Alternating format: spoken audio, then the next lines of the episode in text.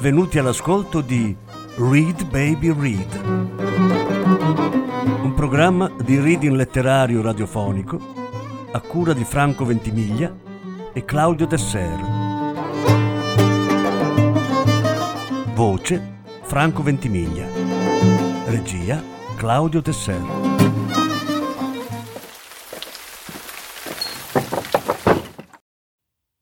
Gus Kyer mio padre è un PPP. Lettura in sei parti. Prima parte.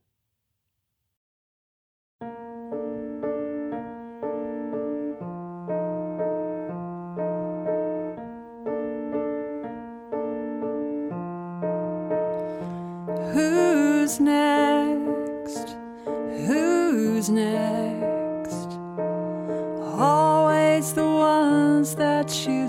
Expect. They seem so strong. It turned out she wanted more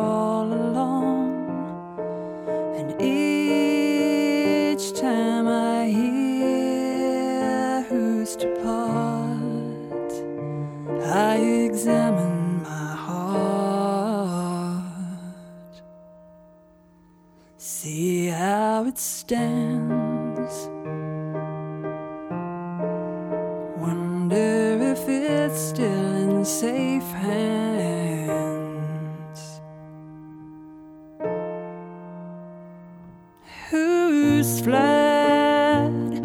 Who's fled? Who's been caught out in somebody's bed? I should have guessed that day that his phone wouldn't take your text. He was a charmer.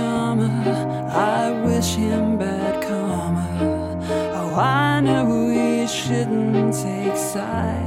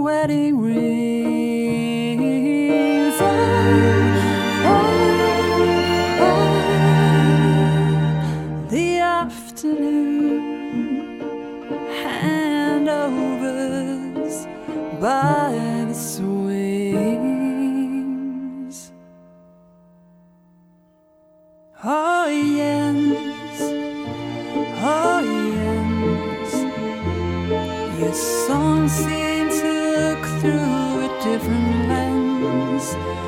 You're still so young.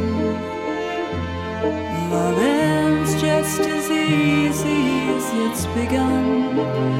Now there's kids to tell, legal bills, and custody, and all the divorces.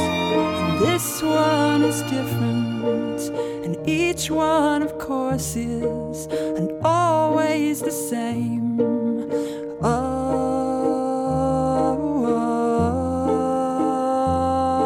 oh, oh. the divorces.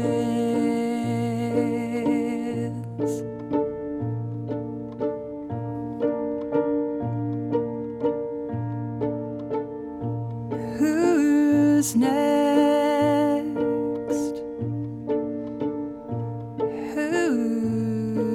Next?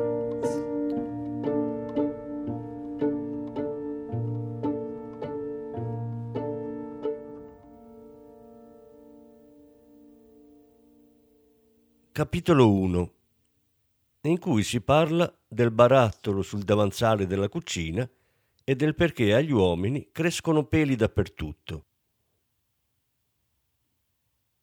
Caro dice che a casa ha un diario dove scrive tutti i suoi segreti. Segreti? Sono curiosa. Secondo me so tutto di Caro e lei sa tutto di me. Che segreti può avere? E io? Al massimo potrei inventarmeli. Ad esempio che ho nascosto dei soldi da qualche parte, ma non è vero. O che sono innamorata di qualcuno che non è Mimoon, ma non è vero neanche questo. Mi piacerebbe avere dei segreti, ma non credo di averne. Quali segreti? chiedo a Caro.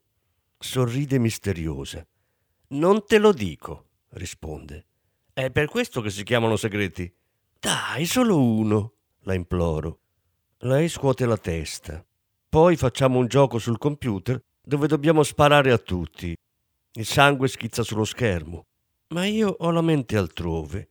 Voglio avere anch'io dei segreti, solo che non so ancora quali. In genere incontro mio padre per strada. Non ha più una casa. Dorme da amici che non conosco, quindi lì non ci vado mai. Ieri era nella nostra via e mi ha detto Ehi, Polle, che non è che mi puoi aiutare?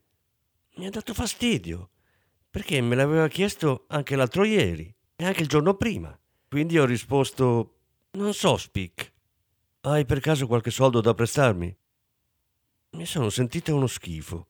Proprio quella mattina mi ero comprata le liquidizie e il mio salvadanaio era vuoto. Ti ho prestato dei soldi anche ieri e l'altro ieri, ho detto. Sì, ha confermato Spic. Domani ti restituisco tutto, davvero. Non ho più niente, ho spiegato. Vuoi una liquidizia? No, ha detto Spic. Tina è in casa? Tina è mia madre. No, ho risposto. Sai se magari ha qualcosa lei? Qualcosa cosa? Soldi. Ho scosso la testa. Hai voglia di giocare? Ho chiesto. Vado a prendere la palla. Ma non ha un barattolo sul davanzale della cucina? ha domandato Spic. Non c'è niente lì dentro? Di sicuro, ho detto. Ti va di fare due tiri col pallone? E non puoi prendere dei soldi da lì? ha chiesto Spic. Poi domani li rimetti a posto. No, ho urlato io. E a quel punto mi è successo quello che mi succede sempre. Mi sono messa a piangere. Che stupida, davvero. E, e non è che ho frignato un pochino. Sembrava un fiume in piena. Buh, buh, terribile. Non riuscivo proprio a smetterla. Spic si è accovacciato e mi ha abbracciata. Non piangere, ha detto e mi ha baciata sulle guance. Si sentiva che non si era lavato, ma non mi importava. Non piangere, polle che mia, ha detto. Non fa niente, non li voglio più. Prendo la palla? Ho piagnucolato. Ok, ha detto Spic, va bene. Arrivata alla porta, ho tirato la cordicella collegata alla maniglia interna per aprire. Poi sono entrata e Spic ha detto Aspetto qui. Ok, ho risposto e sono corsa di sopra a prendere la palla. Ho cercato in camera mia, ma non sono riuscita a trovarla. Ho guardato sotto il letto, ma non c'era. Allora mi sono precipitata giù per le scale. Spic stava bevendo acqua dal rubinetto in cucina. Ah, forse in giardino, ho detto. Dovete sapere che abbiamo un minuscolo giardino. Per fortuna la palla era lì. Vieni, ho gridato. Siamo corsi fuori e ci siamo messi a giocare a calcio per strada. Ma Spic non ha resistito molto. Ansimava come un elefante e si è dovuto riposare sul bordo del marciapiede. Ho pensato, potrebbe farsi la doccia da noi, ma di sicuro la mamma non vuole. Quindi ho tenuto la bocca chiusa.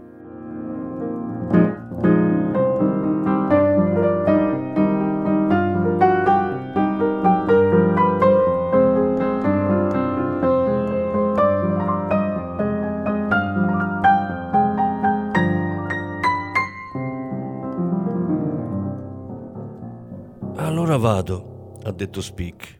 Probabilmente oggi inizio una poesia. Davvero? ho chiesto. Potrebbe essere, ha risposto lui. Chiaramente non gli ho creduto.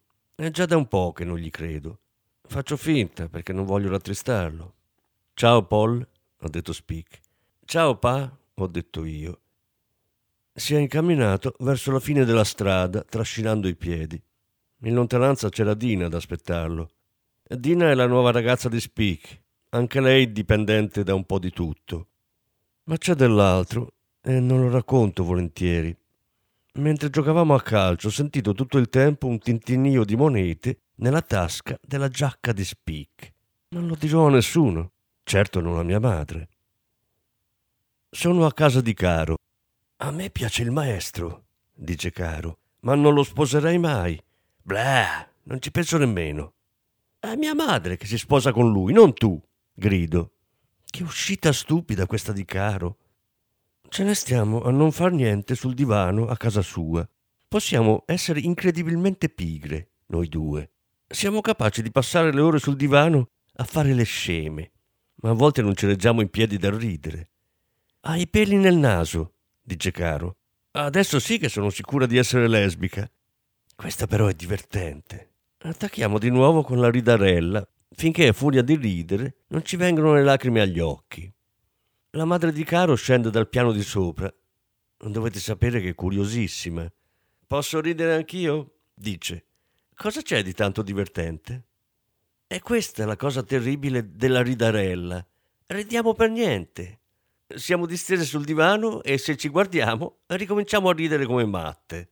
Ok, dice la madre di Caro. Ne riparliamo quando avete finito e va in cucina.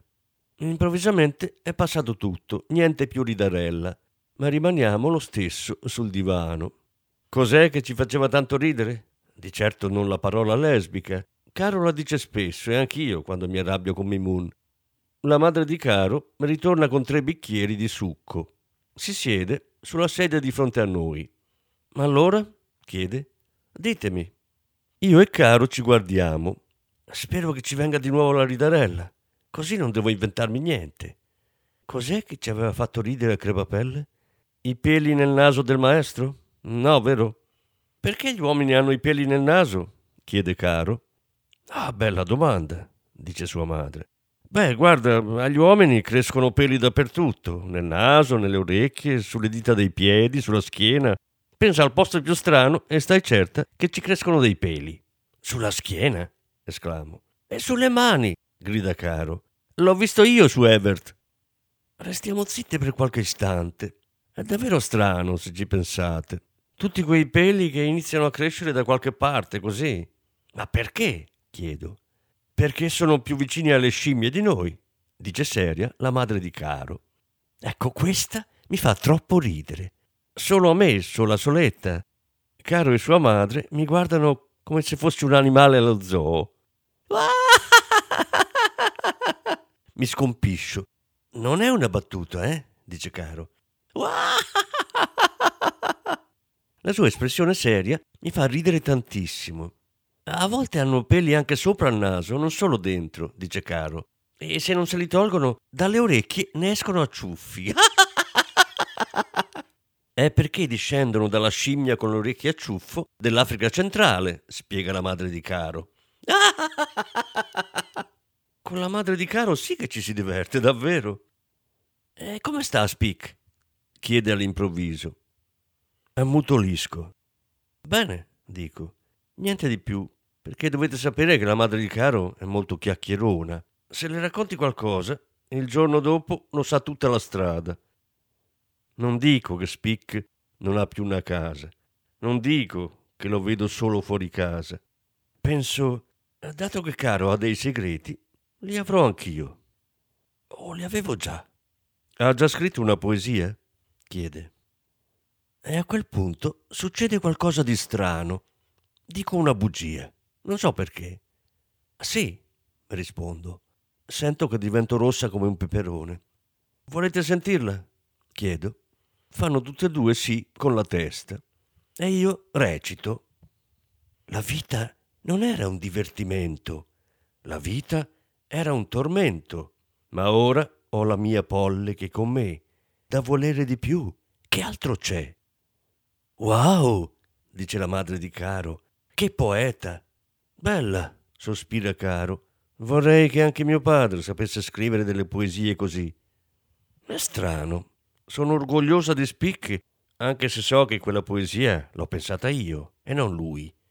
Non è che sto impazzendo?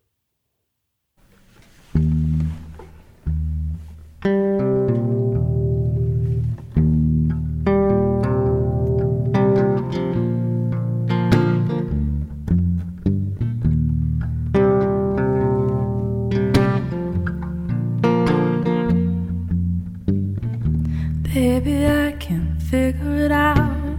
Your kisses taste like honey. Sweet lies don't give me no rise up from what you're trying to do. Living on your cheating and the pain grows inside me. It's enough to leave me crying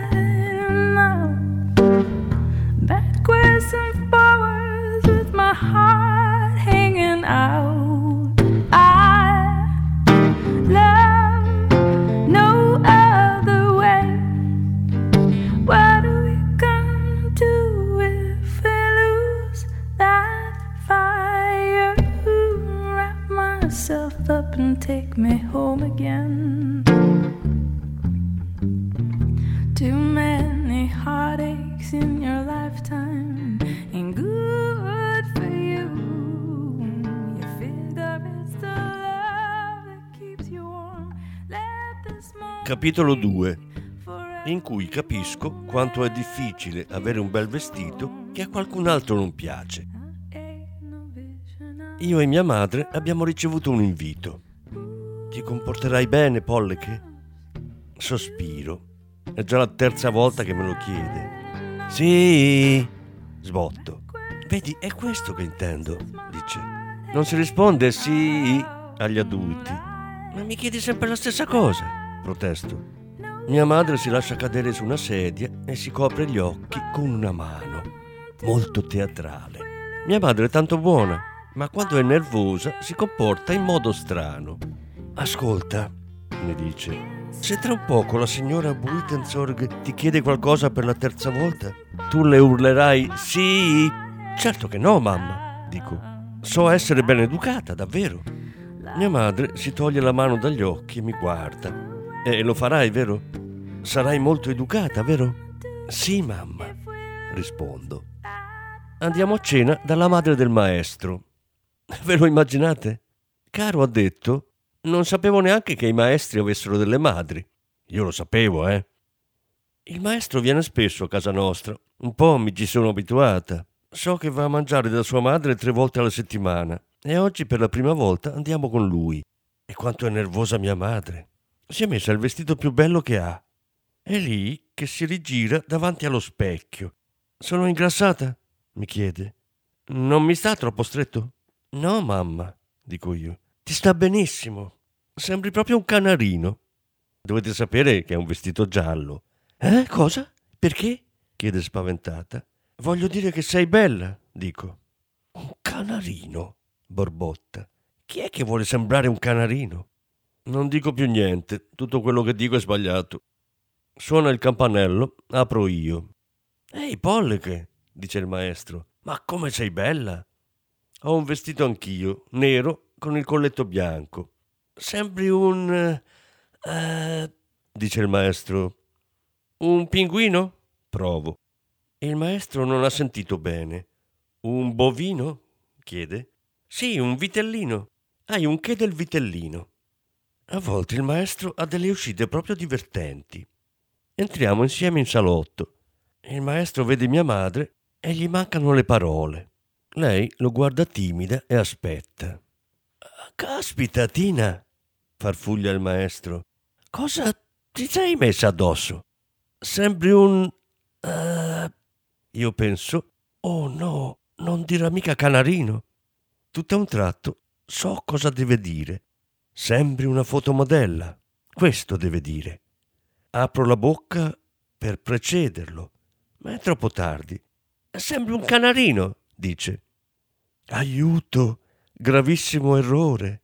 Ah, non va bene neanche stavolta, grida mia madre. Il signore ha un'idea migliore? Il professor so tutto io? Mamma, provo a intervenire, perché la cosa sta prendendo una brutta piega. Il maestro diventa tutto rosso. Ascolta, dice, è talmente giallo che mi si incrociano gli occhi e ti sta decisamente troppo stretto. Ma come gli viene in mente? A scuola sembra molto meno stupido. Mia madre ricomincia a girarsi davanti allo specchio, passando le mani sui fianchi. Tu cosa ne pensi, Polliche? Il maestro mi guarda minaccioso, ma io non ho paura di lui. Ti sta a pennello, dico.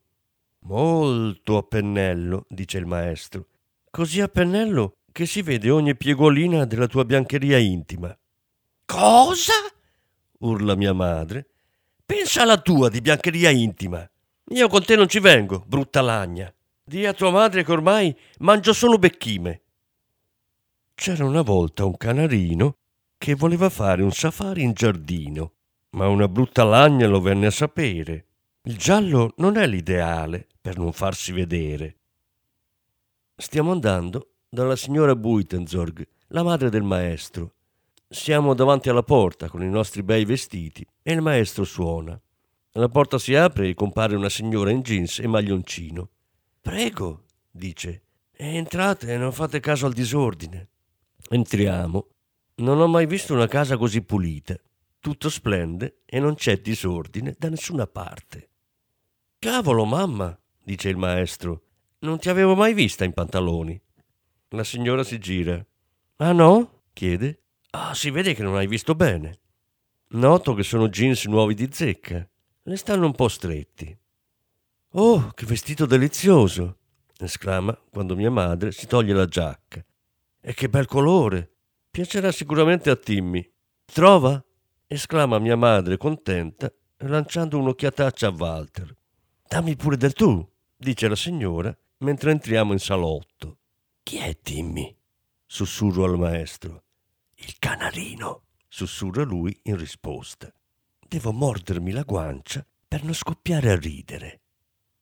È una grande stanza con tanti mobili e tappeti e foto e vasi e orologi e una gabbia con un canarino. Veramente bella, davvero. Io sono Annabel, dice la signora Buiterzog. Poi mi guarda. Accidenti, anche tu hai un bel vestito. Vi aspettavate qualcosa di molto elegante? Ecco, è proprio la parola che cercavo. È una casa elegante con un salotto elegante. È il vestito più bello che ho, dico. Non lo metto quasi mai. L'hai messo un paio di mesi fa, interviene mia madre. Ah sì, dico io, al funerale del vicino. C'è un attimo di silenzio. Volete bere qualcosa? Ci sono tè e gassosa. Tu sicuramente vorrai la gassosa, eh? Polleche, dice il maestro. Si chiama Polleche. Ah, lo trovo così difficile da ricordare, sospira la signora Buiterzog. È l'età, sai. La osservo. Non è più vecchia della nonna. E la nonna si ricorda tutto. Te, grazie, dice mia madre. Anch'io, dico io. Per te con tanto zucchero, vero? mi chiede. No, lo preferisco senza, rispondo. Mi sembra un po' allarmata, ma magari ha sempre un'espressione allarmata, non lo so. Molto saggia, dice. Versa da bere per sé e poi per il maestro. Si siede. Ah, ho dimenticato i biscotti, esclama. Li vai a prendere tu, Walt? Il maestro salta su ed esce dalla stanza. Noi proviamo a bere il tè, ma è troppo caldo. Soffiamo tutti e tre. Il maestro ritorna. Non li trovo. Ah, già, dice la signora Buiterzorg. Adesso li tengo nell'armadietto vicino. Vicino a cosa? chiede il maestro. Vicino all'armadio dove li tenevo prima. Ah, dice il maestro e corre via. Il maestro ritorna. Non c'è nessun armadietto vicino. Eh? Cosa dici? chiede la signora Buiterzog. Si gira a metà verso il maestro. C'è prima l'armadio, poi un tavolino e poi un armadietto basso. Lì dentro c'è la scatola dei biscotti. Il maestro corre via. La signora Buiterzog gira il cucchiaino nella tazza perché lei lo zucchero lo usa.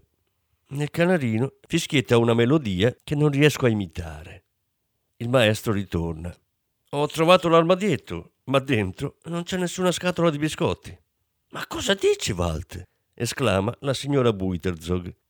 Fissa le finestre come se la scatola dei biscotti potesse svolazzare là fuori. Guardo anch'io, ma non c'è niente che vola. Ah no, adesso mi ricordo, che stupida. L'avevo preparata sul ripiano. Il maestro corre via e ritorna poco dopo con la faccia rossa e la scatola dei biscotti. La appoggia sul tavolo con un po' troppa violenza. Ecco a lei, dice. Noto che le ha dato da lei e ne sono contenta. Così almeno non devo darle del tuo anch'io. Grazie, Walt, dice la signora Buiterzorg. E non te la prendere, caro. No, no, replica il maestro. Non me la prendo affatto, errare è umano. La signora Buiterzorg apre la scatola di biscotti e mi chiede: Vuoi distribuirli tu, eh? Polleche, l'aiuta il maestro. Si chiama Polleche. Sono amaretti. Care. So carelessly there. Is it truth or dare? There's a limit to your care. There's a limit to your love. Like a waterfall in slow motion, like a map with no ocean. There's a limit to your love, your love, your love, your love. There's a limit to your care.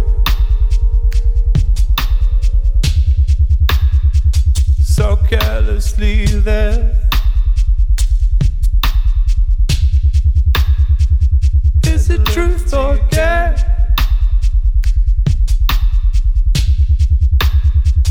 There's a limit to your care.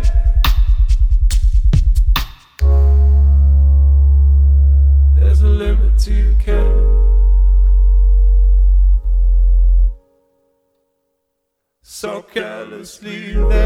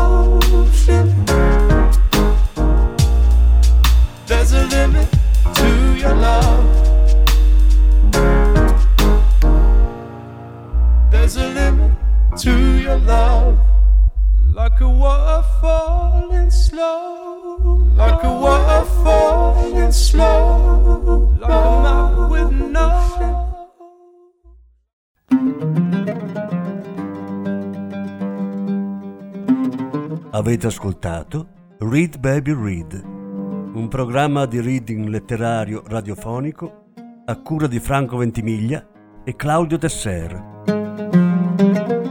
Grazie per l'ascolto, alla prossima settimana. La seconda parte della lettura sarà trasmessa la prossima settimana.